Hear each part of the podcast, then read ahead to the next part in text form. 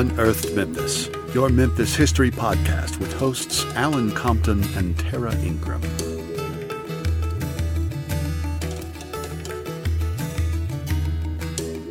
Hey, everybody. Welcome back to Unearthed Memphis. We want to thank everyone who has listened to our first two episodes and those that have been interactive with us. We've gotten lots of great feedback, some episode suggestions, and some really cool connections to our stories. Yeah, I had a friend um, comment on one of the posts that her husband is a distant relative to Buster Putt, the serial killer from our second episode. However, I know him and he is a super cool dude, unlike Buster Putt. Um, and then another friend texted me that her husband's great grandfather was adopted out by Georgia Tann, the baby thief from our first episode. And their family is actually planning on doing more research into his history to see what they can find out. So I think that's pretty cool. Yeah, that is. And then before the podcast even started and we were talking about writing this story, I had someone tell me that they had a surprise family member uh, who was given to Georgia Tann and adopted out to a lovely couple. And then 70 or so years later became connected to her birth family through one of the ancestry websites. So I think that's an amazing story. Yeah, it is. So keep sending in story ideas, thoughts, connections, or just general chatter if you'd like, and we'd love to hear from you. All right, so Alan, where is my favorite place to go on a Sunday morning? Um, Cafe Eclectic. Yes, but besides brunch, Oh, the zoo. yes, the zoo. I love the zoo so much. And if you go when they first open up at nine o'clock, the Memphis Zoo is one of the best places in town to visit. There are very few people there. It's not scorching hot yet, and the animals have just eaten and aren't tired of seeing people yet. It's magical. But I don't want everyone to go steal my idea and crowd it up. But if you want to go and have a great zoo experience, that's when you want to go. Well, crowd it up. Just don't crowd it up at Sunday at 9 a.m. Yeah, you can crowd it up any other time you want. That's fine. but Sunday at 9 is only, you know, VIP time. That is Well. not true. It is not VIP time. It's just me time, and that's okay. All right, guys. Are y'all ready to learn the story of the Memphis Zoo? All right, here's a quote from Nicholas J. Melroy in 1923. He was the zoo superintendent. He said, These animals are like my children. Every day that I come to the zoo, I say, Daddy's home. You can thank the payment of debt, which came in an unusual form, for the construction of Memphis's wonderful zoo. Albert Carruthers, president of a local shoe business, accepted an in kind payment for a shipment of shoes in the form of a black bear cub named Natch. Mr. Carruthers gave the cub to the Memphis Turtles baseball team to use as a mascot. I guess they couldn't find a turtle with enough personality. Who knows? As the bear got older, he became less tolerant of the noisy sports fans and began snapping at children. Mm. The team retired their live mascot and returned him to Mr. Carruthers. Unable to house the bear as he got older and bigger, Albert decided to chain Natch to a tree in the middle of Overton Park. Like you do. Yeah. Eventually, a log cabin was built for the bear, and he became a popular attraction in the park. The citizens visiting the park started donating, quote unquote, wild animals to the park, although no one was really asking for charitable donations. Right. Uh, beginning with a wildcat and a monkey. Again, where are people getting these animals? Eventually, a fence was built around Natch because I'm assuming that having a semi wild bear in the open chained to a tree wasn't probably the best idea. Mm-mm. Animals, wild or not, still need food, so Natch and the other animals were being fed by a generous man, Colonel Robert Galloway, one of the founding members of the Park Commission. Now, the Memphis Park Commission was formed in 1901 and headed by John Goodwin, L.B. McFarland, and Robert Galloway. In 1906, Galloway petitioned the Park Commission for funds to help open a zoo in Overton Park, named after Memphis founder John Overton. After lots of effort, on April 4, 1906, the Parks Commission established an annual fund of $1,200 to create a zoo. The first true zoo, like the ones we know today, was the Philadelphia Zoo. The charter was approved in March of 1859, but unfortunately, the Civil War broke out and it was not opened until July 1st, 1874. This zoo was the first in the country to breed animals that were considered difficult to breed in captivity. So, a little precursor to our zoo. Um, but in August of 1906, the Memphis Zoo Association, later known as the Memphis Zoological Society, held a fundraiser that raised $3,600. That money, combined with the Parks Commission's donation, allowed the zoo to be able to buy 23 cages and a row of concrete bear dens, which doesn't sound like a lot, but it was better than in the park's forest. Right. Uh, in 1907, Galloway Hall was the first building constructed, and it held most of the zoo's animals. Galloway Hall held many animal habitats, including the reptiles, until it was demolished in 1954. Besides Natch the Bear and his park mates, some of the first animals the zoo held were native animals, such as foxes and snapping turtles, most of which were caught by citizens and again donated to the zoo. In the early days, animals would be shipped to the U.S. directly from the country of origin. As time passed, animals were acquired from other zoos, or zoos would purchase retired circus animals. Some of the first animals to arrive at the zoo, starting in 1908, were three black bears, a cinnamon bear by the name of Teddy, after President Roosevelt, six Madagascar monkeys, four spider monkeys, and one Java macaque monkey. In 1909, a polar bear named Ella and her mate moved to the zoo. That was also the year the elephant house was built. The first African elephant named Marguerite was acquired from Ringling Brothers Circus in 1912. The following year, the first Bengal tiger, Samantha, was also purchased from Ringling Brothers. Both animals were named by school children from a contest in the local paper. It's kind of cool. Yeah. In 1914, Henry Loeb, a name that most Memphians will recognize today, held a fundraiser that helped obtain Venus and Adonis, the zoo's first hippos. Their permanent home was not completed until 1916, but it housed all the future hippos for 100 years until the new habitat was built in 2016. I'm really glad the hippos got a new home too. Oh, no kidding. Their original outdoor was, uh, housing was basically two concrete swimming pools, and I remember even as a kid thinking that doesn't really look like a fitting place to keep an animal that large. Not too much naturally occurring concrete in southern Africa, from what I've heard. right. Uh, Venus and Adonis sired eight babies in the first 20 years that they were at the zoo. And a little fact that I learned that hippos are pregnant for about eight months, but after they give birth, they will not conceive again for at least 18 to 24 months. So she is seemingly pregnant pretty often. Um, the next large structure built was the greenhouse, and it was used for botanical displays. Not only did it provide for the zoo, but it provided flowers and shrubbery for the city's parks, hospitals, and schools. And in the 1920s, tropical birds were added, and more than 60 species of birds were able to live in a naturalistic habitat. And more construction of new habitats continued into the 1920s.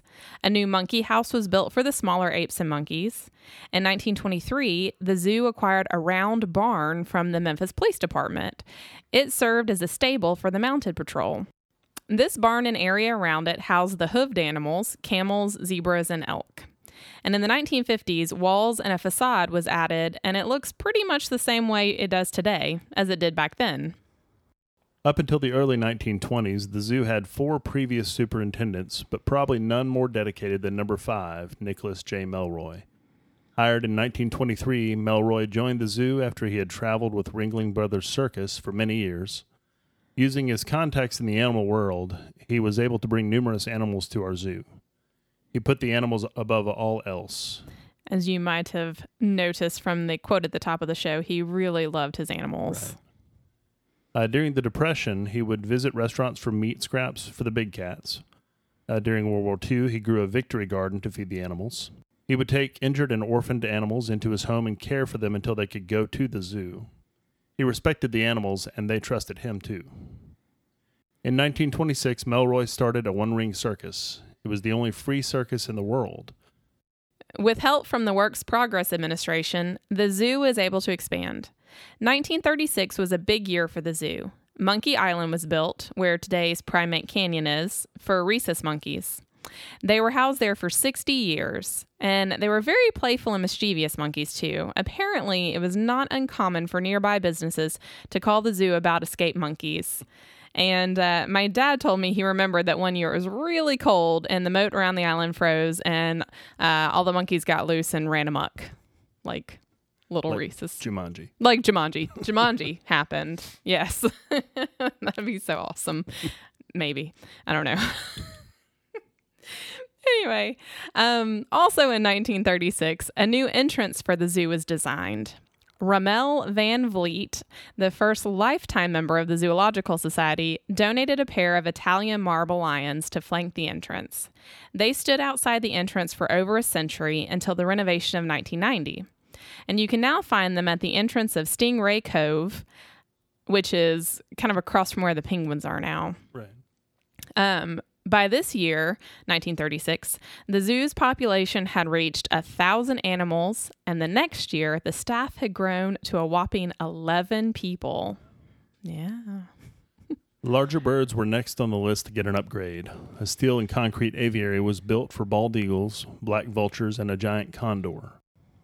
There was also a smaller area built with cages for pheasants and Japanese silky chickens. Peacocks at the time freely roamed around the zoo, generally being chased by all the children. The bears finally got barless pits in 1938. It gave them a place to roam and a cave to sleep in for privacy.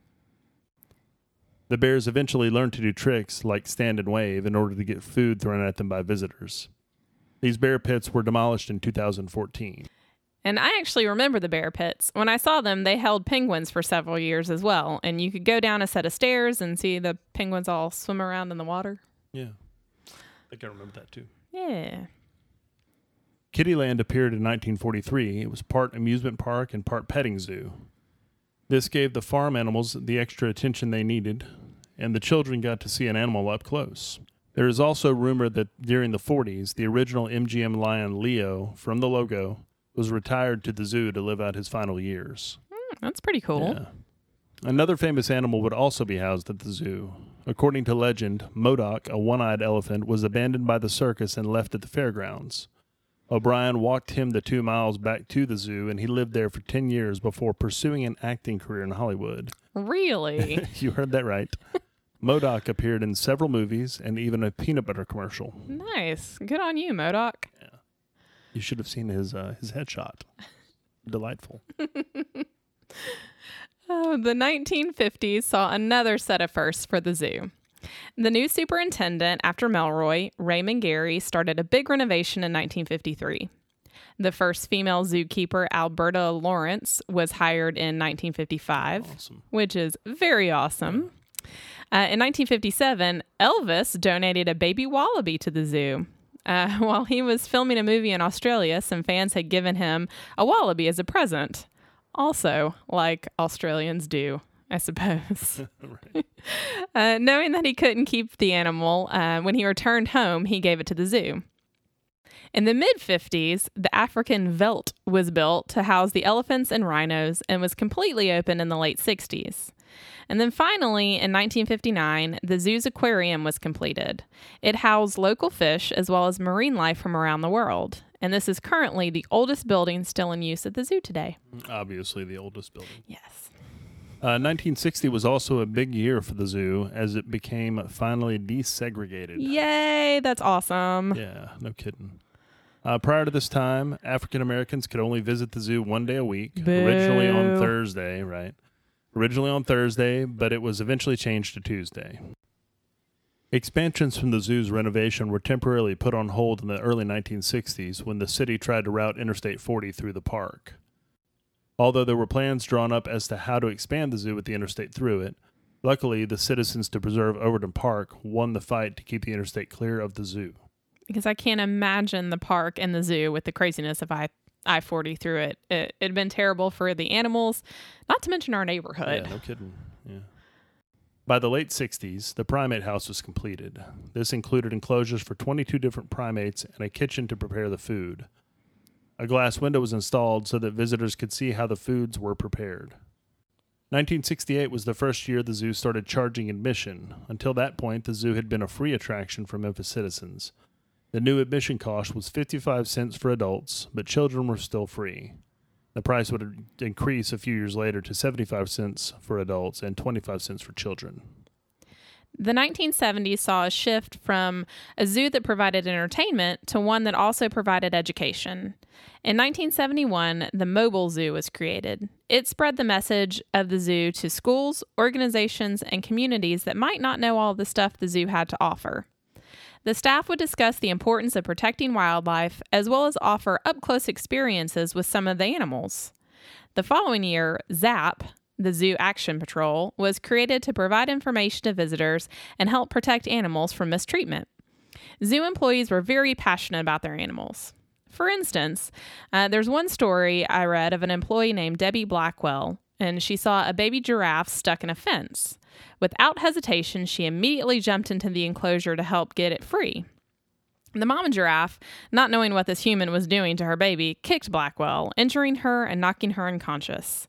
She never recovered, and Blackwell was in a coma for 20 years before passing in 1996. She was just hanging on. She was, and that's some incredible dedication. A local celebrity, Tom the Tiger, the Memphis State Tigers mascot, was also housed at the zoo and would accompany the team to all their games. The name Tom was actually an acronym that stood for Tigers of Memphis. I You- didn't know that until this research, actually. Me either, and I went there twice. Me too. In 1975, the first Safari Express made its maiden voyage around the zoo. It was a train that would carry 20 passengers on a half mile tour around the zoo. Now, visitors can see the entire zoo by tram if they could not walk it. In 1976, Charles Wilson became the new director of the zoo. He had four philosophies for the zoo and how it should be run. The zoo was to provide conservation, research, education, and recreation. The zoo's name was also officially changed to Memphis Zoo and Aquarium. In 1979, the old pachyderm building was converted into an education center and library. It centers around zoo history and has up to date information on trends in animal care and scientific study. The zoo participates in the Species Survival Plan, which helps focus on those animals in danger of extinction in the wild. The program helps to maintain healthy and genetically diverse animal populations within the zoo community. The 1980s saw some minor renovations in the early part of the decade, and the aquarium also got a renovation, which it could really use some sprucing up now, but I did read somewhere that that's part of the next renovation segment, so that's awesome. Um, gates were added to the entrance, and a master plan was being created. The first panda was brought to the zoo in 1987. For five weeks, Zhuhua, I hope I pronounced that correctly, was on loan from China, and 240,000 people came to see her. A little info in case you didn't know uh, all pandas in all U.S. zoos are on loan from China, even our current ones. Major renovations started to take place in 1989 and continued for the next 20 years. By 1990, the front entrance had been redesigned with an Egyptian theme.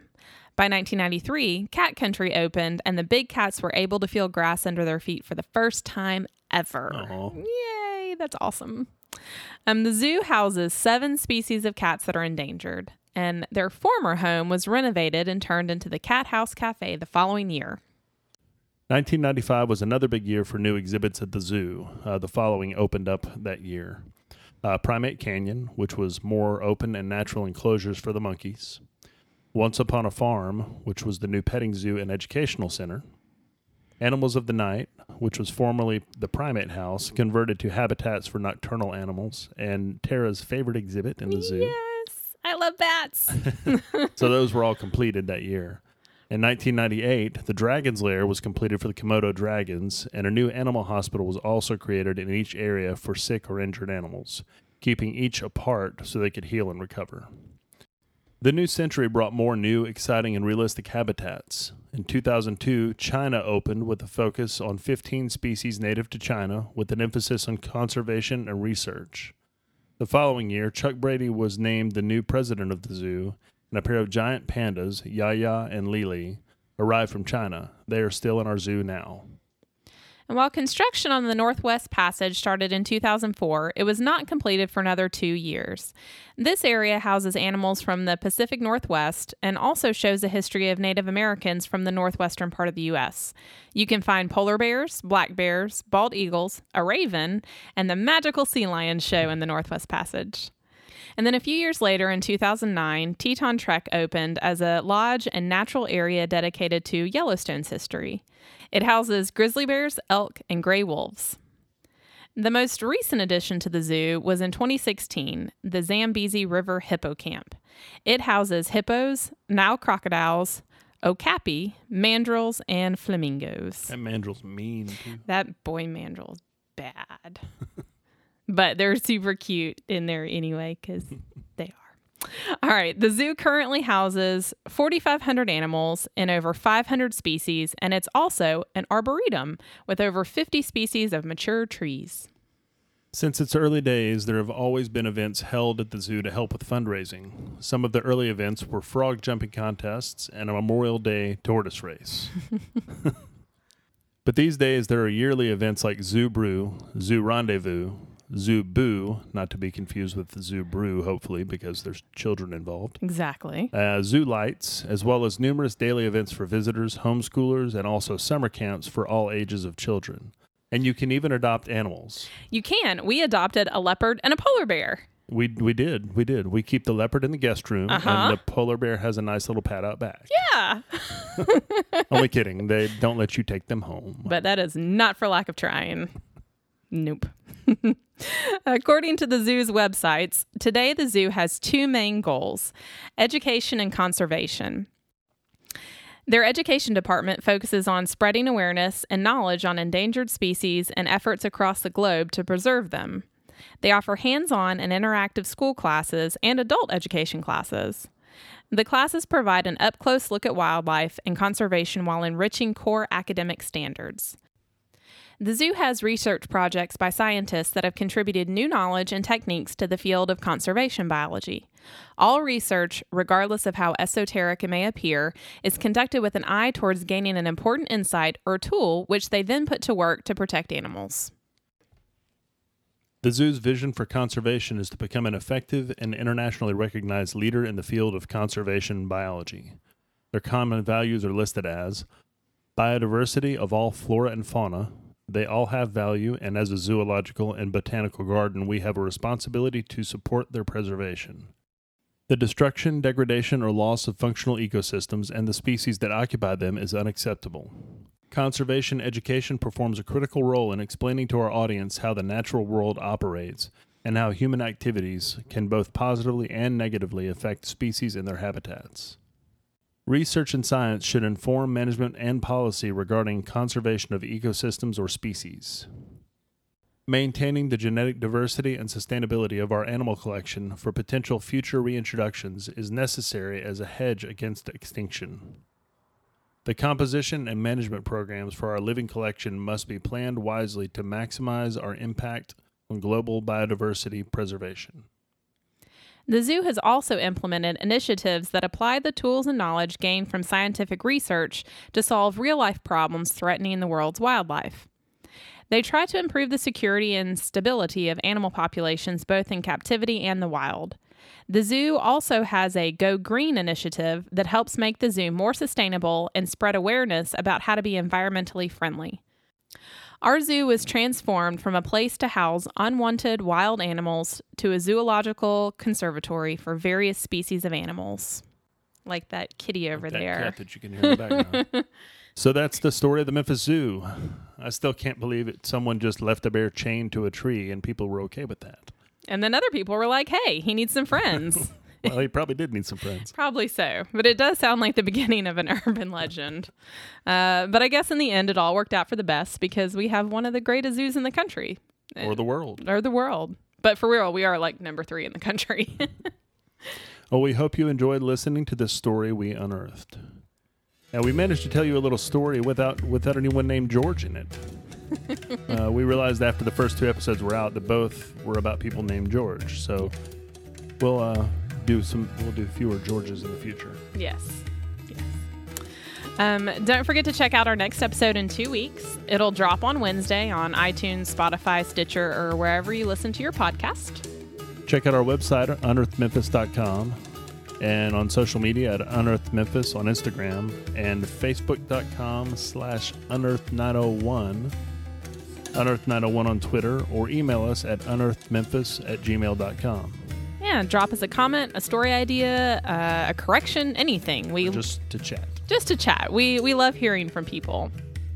And here's our little disclaimer we do every episode. We are not historians. We're simply two people who are interested in Memphis history. We've done research and we are trying to provide accurate history as best we can. There's a possibility that some of the facts may be incorrect, but we have tried to verify all the info so we are not putting out any untrue information. To the best of our knowledge, what we are saying is correct, but let us know if you have any things, any things to add or correct. In the show notes, you'll find links to the articles, book titles, etc. we use to gather our information. All right. Well, thanks for listening, guys. Bye. Bye. Unearthed Memphis is written, produced, and engineered by Alan Compton and Tara Ingram. The music was written, performed, and recorded by Donnie Wayne Smith and Alan Compton.